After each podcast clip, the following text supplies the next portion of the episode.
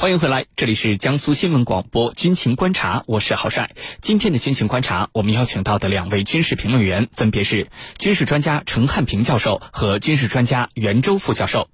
我们来看到今天节目的另外一条消息：尼泊尔和印度爆发领土争端，军情观察为您详细解读。尼泊尔联邦议会众议院十三号表决通过了宪法修正案，将与印度存在着领土争议的卡拉帕尼等地区纳入到尼泊尔新版国家地图当中。对此呢，印度外交部随后就发表了声明，拒绝承认尼泊尔的新版地图，称其为单方面的行动，不是以历史事实或证据为依据的。那么，据了解，根据尼泊尔的新版国家地图，该国的国土面积要比旧版的地图多出了三百三十五平方公里。那么，尼泊尔和印度在领土问题上的争议和冲突会持续的恶化升级吗？接下来，郝帅邀请军事评论员和您一起关注。袁教授，我们知道印度和尼泊尔对于卡拉帕尼等地区这个领土主权的问题，长期都是有争议的。那么，这个地区的争端最早是从什么时候开始呢？卡拉帕尼地区的战略价值又是什么？请袁教授为我们介绍一下。好的，嗯，卡拉帕尼呢是位于中国、印度和尼泊尔三国交界处的一个地方。那么这块地方呢，它的领土面积大约在七十五平方公里。呃，里面有三个小村庄，呃，卡拉帕尼呢，在历史上啊，应该是尼泊尔的领土。呃，一八一六年呢，尼泊尔和当年的英印政府签订了边界条约。呃，按照条约规定呢，在卡拉帕尼地区啊，它的国界线呢，以当地的一条河为界。那么，呃，这条河呢，尼泊尔称为马哈利河。呃，但是关于马哈利河的源头，条约中并没有交代清楚。呃，这就为卡拉帕尼的领土争端埋下了祸根。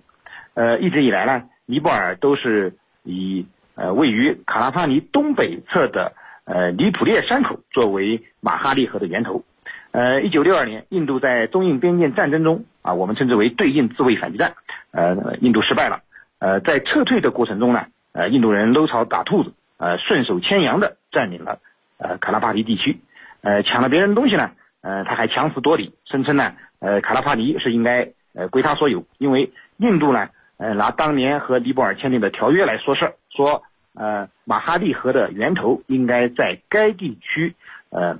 潘卡嘎德河南岸的山脊，呃，一下子呢就将整个卡拉帕尼收为己有，呃，并且非法占据至今。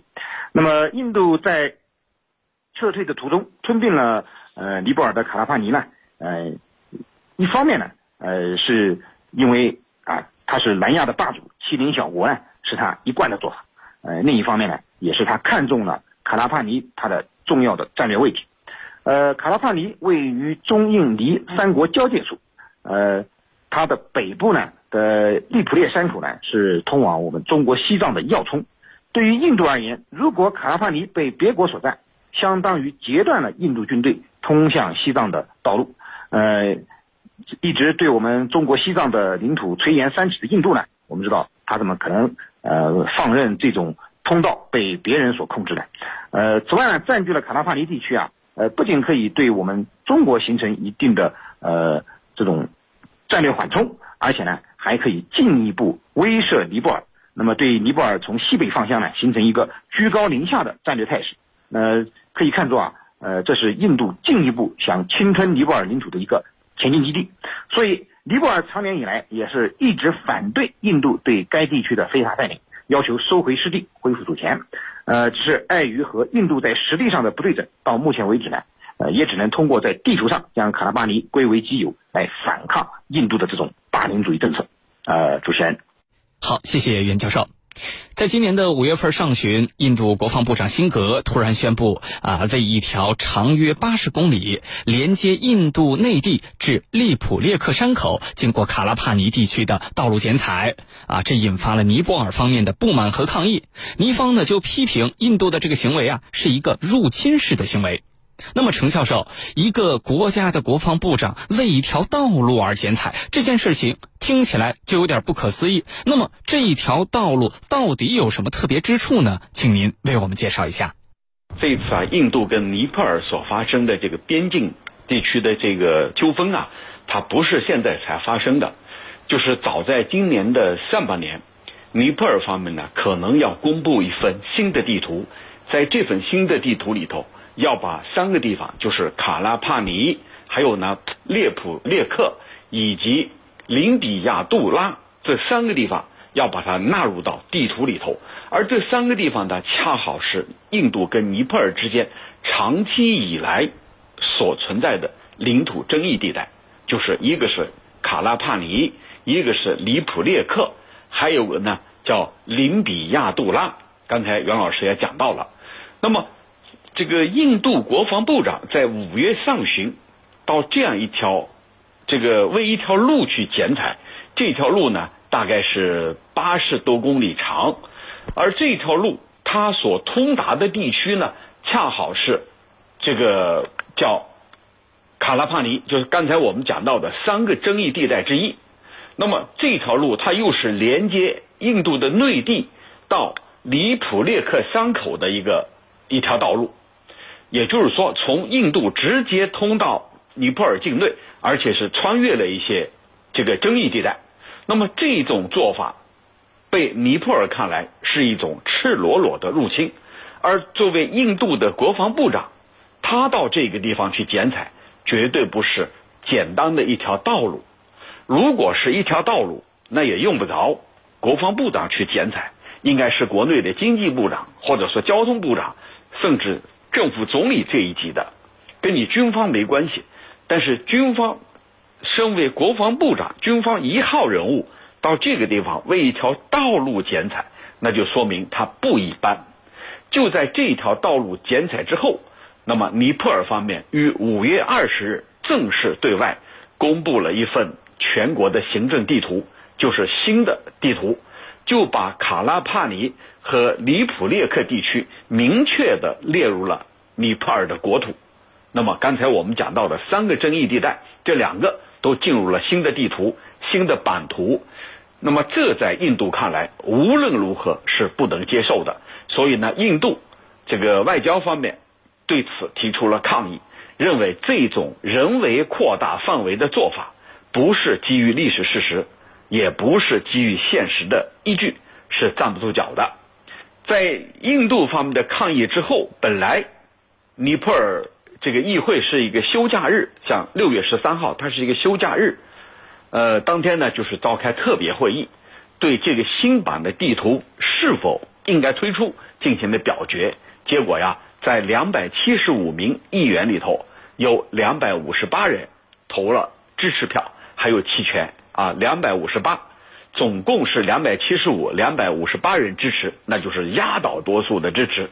没有人投反对票，尽管有些弃权。或者有些人缺席，但是没有一票是反对的，这就说明什么呢？说明尼泊尔对此啊是非常有信心的，认为新版地图公布之后，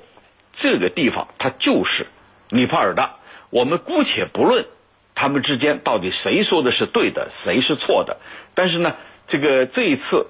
印度的国防部长为一条道路剪彩，其实他就是表明了自己的立场，就是在必要的时候。我军队绝对是不会袖手旁观的，而尼泊尔跟印度之间的矛盾呢，从二零一五年开始到今天为止是断断续续的，尤其是二零一五年，印度呢对两国交界的地方进行了长达数月的封锁，这个封锁呢导致尼泊尔国内这个燃料、药品还有其他方面严重的短缺，也导致两国的矛盾呢不断的被激化。那么现在又是一个新的啊矛盾的焦点，那必然会引发两国呀在很多问题上可能进一步尖锐的对峙下去。主持人，好，谢谢程教授。我们了解到尼泊尔方面啊就已经抗议过这条公路的修建还有开通，但是印度呢则是坚称这条公路是在印度领土之内的。面对国内民众的强烈抗议，还有高涨的反印的情绪，尼泊尔曾经呼吁就此事进行谈判，但是印度方面呢是置之不理。为什么印度面对尼泊尔方面的这个抗议，选择了置之不理啊，甚至无所谓的这个态度？这么做的底气在哪里？袁教授，这个问题，请您为我们分析一下。好的，呃，印度对尼泊尔这种合理的领土诉求和谈判的要求置之不理啊，呃，这样在外交上是非常无理的行为，呃，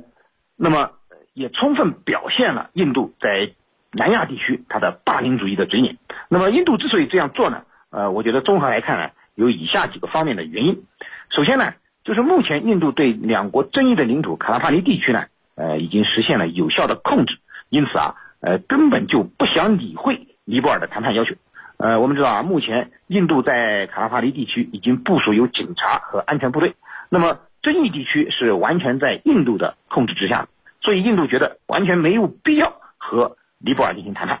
那么其次呢，就是印度和尼泊尔的实力对比，呃，实际上呃并不对等，呃，印度因此根本没有把尼泊尔放在眼里。对于印度而言，呃，就是要让尼泊尔强行的接受卡纳帕尼被印度侵吞的事实。啊，没有商量和谈判的余地。那么第三呢，就是呃，印度非常清楚，尼泊尔对于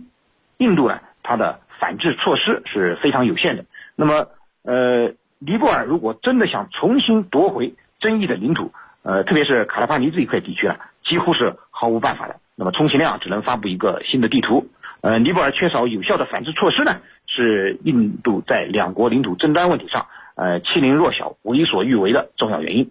那么。第四个原因呢，就是印度在南亚地区欺负小国啊，肆意吞并他国领土啊，还受到了某些域外大国的暗中支持和鼓动。那么这也为印度做这样不义之举撑腰打气。呃，我们看到啊，印度实际上不仅在和尼泊尔的领土争端中蛮横无理，呃，置尼泊尔的谈判要求呃与无视。那么他和其他周边国家的领土争端中也是经常如此。域外大国的这种支持呢，是印度这样做的一个重要原因之一。此外啊，印度这种的强硬姿态啊，呃，还和莫迪政府受制于国内呃比较强烈的民族主义情绪有关。呃，实际上我们知道，莫迪此次获得大选的连任，主要归功于他在边境问题上的强硬姿态，那么使他获获得了这些民族主义者的呃广泛支持，那么因此获得了很多选票。呃，为了满足国内民族主义者的情绪，那么莫迪在边境问题上实际上退让的余地并不多。特别是对尼泊尔这样的小国，更是退无可退。那么从媒体的消息来看，尼泊尔已经在多处争议地区设置了哨所，派出了兵力。那么印度这样置尼泊尔的谈判要求于不理，呃，很可能呢，表明印度下一步会对尼泊尔有所动作。在边界问题上强硬呢，呃，同样也是莫迪转嫁国内新冠疫情关注点的一种方法。只不过不知道，呃，会不会后院起火，疫情大爆发？呃，如果真的这样的话，呃，莫迪呢，真的不好收场。呃，主持人，好，谢谢袁教授。最近呢，尼泊尔国会下院表决通过了新版的全国行政地图，将卡拉帕尼等争议地区进一步的明确是尼泊尔的领土。那么对此呢，印度方面当然是非常愤怒了。印度外交部发言人在一份声明中也表示说，尼泊尔的这个做法是站不住脚的，违反了我们当前以谈判形式解决悬而未决的边界问题的相互谅解。那么，尼泊尔和印度在领土争端上的这个争议和冲突会继续的恶化升级吗？请程教授为我们预判一下。好的，呃，要预测未来呀，这两个国家是否会诉诸武力，会爆发军事冲突？呃，我们现在来分析啊，这一次呢，就是主要原因是尼泊尔公布了新的地图，这个新的地图呢，有人说啊。比它过去的版本的地图多出了三百三十五个平方，那就是新地新版的地图跟旧版的地图比，尼泊尔多出了三百三十五个平方。那这个多出来的是从哪里来的？我们不去得这个结论，我们就分析双方会不会进一步激化之间的矛盾，甚至呢兵戎相见，呃，以至于呢最终双方啊。呃，变成一场武装冲突，会不会？那么我们先来看啊，在这件事情之后，这个尼泊尔曾经呼吁印度方面就此进行谈判啊，我们不应该这样对立，我们是邻国啊，邻国应该和睦相处，不应该如此的对立，应该尽快的来进行谈判。但是印度方面是拒绝了，呃，但是不管怎么说，你拒绝了，这个双方并没有动武的迹象。那么在拒绝之后，有印度的一些智库就说了：说呃，印度的做法其实道理很简单，就是通过这种修路的方式去蚕食对方，去影响对方。那怎么去影响呢？就是我把基础设施给你修好，我把道路修的你的国境线之内，那么你肯定要对我有一种依赖，对我有一种好感。特别是这些南亚地区落后的国家，像尼泊尔啦，还有其他的一些孟加拉呀这些这个落后的国家，一向被印度视为是他的。后院儿那么他把你基础设施设好了，不管你用不用，你首先对我就有就有一种感恩戴德啊，就有这种情节在里头。这是印度方面的一种想天然的做法，但是很多国家是看重自己的主权的啊，他不愿意呃让你进入到他的版图之内，进入到他的国土之内。那么既如此，那双方的矛盾就有可能激化，会不会？发生冲突，我记得印度的这个军政要人啊曾经说过，说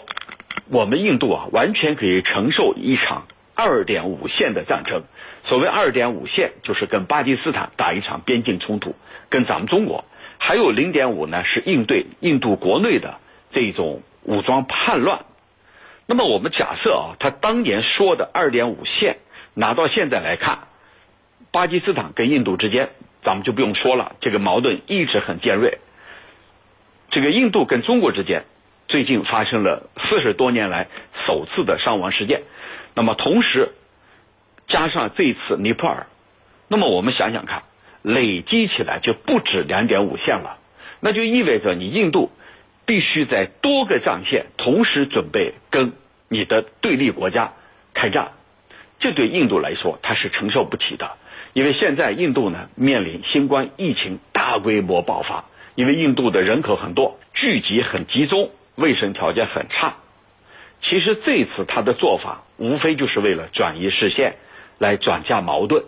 但是你要是这样做啊，跟周边国家纷纷开战的话，那意味着什么？那意味着你的国力会被掏空，你会拿出更多的精力去应对边境冲突。那么你在疫情的防控方面呢？而且我们看啊，印度的执政的人民党，它是个民族主义政党。既然是一个民族主义政党，它就是善于利用这些矛盾来激起国内的民族主义情绪，来让大家忘掉国内的疫情，忘掉经济下滑的风险，来支持他。那这就是民族主义政党的特点。而莫迪政府上台以来，他的两届任期，我们看的他的这个执政的思路和路径是看得很清楚的。就是在一些民族主义问题上、情绪上是进一步加以利用，啊，所走的是与邻为壑，而不是与邻为善啊。我们看得很清楚，包括跟巴基斯坦之间，包括跟咱们中国之间。那么未来你印度要考虑好，你能不能承受这几场冲突啊？如果说你无法承受，那么你还是见好就收，好自为之吧。主持人。好，谢谢程教授。不要走开，一段广告之后，我们马上回来。茅台汉酱酒传承的力量，五十一度绵柔酱香，贵州茅台酒股份有限公司核心战略品牌。将酒比酒，方知好酒。酱香酒更是越陈越香。六月十五号到六月十八号，江苏广播直播嗨购节活动期间，不卖新酒，只卖老酒，限量供应二零一八年份的汉酱酒，让你以新酒价格买到两年前的老酒。汉酱酒官方指导价每瓶四百九十八元，活动期间价格为每瓶三百二十八元。好，感谢两位军事评论员在今天节目的精彩解读。那么，尼泊尔和印度接下来会采取什么样的方式来解决领土争端问题？美国能从导弹技术控制协议中全身而退吗？最新的军情热点，我们将持续为您关注。以上就是本期军情观察的全部内容。我是郝帅，代表编辑赵晨、邹琪，感谢您的收听。更多广播节目、优选音视频，大蓝鲸商城，您可以登录大蓝鲸 APP。各位听众朋友，我们明天节目再见。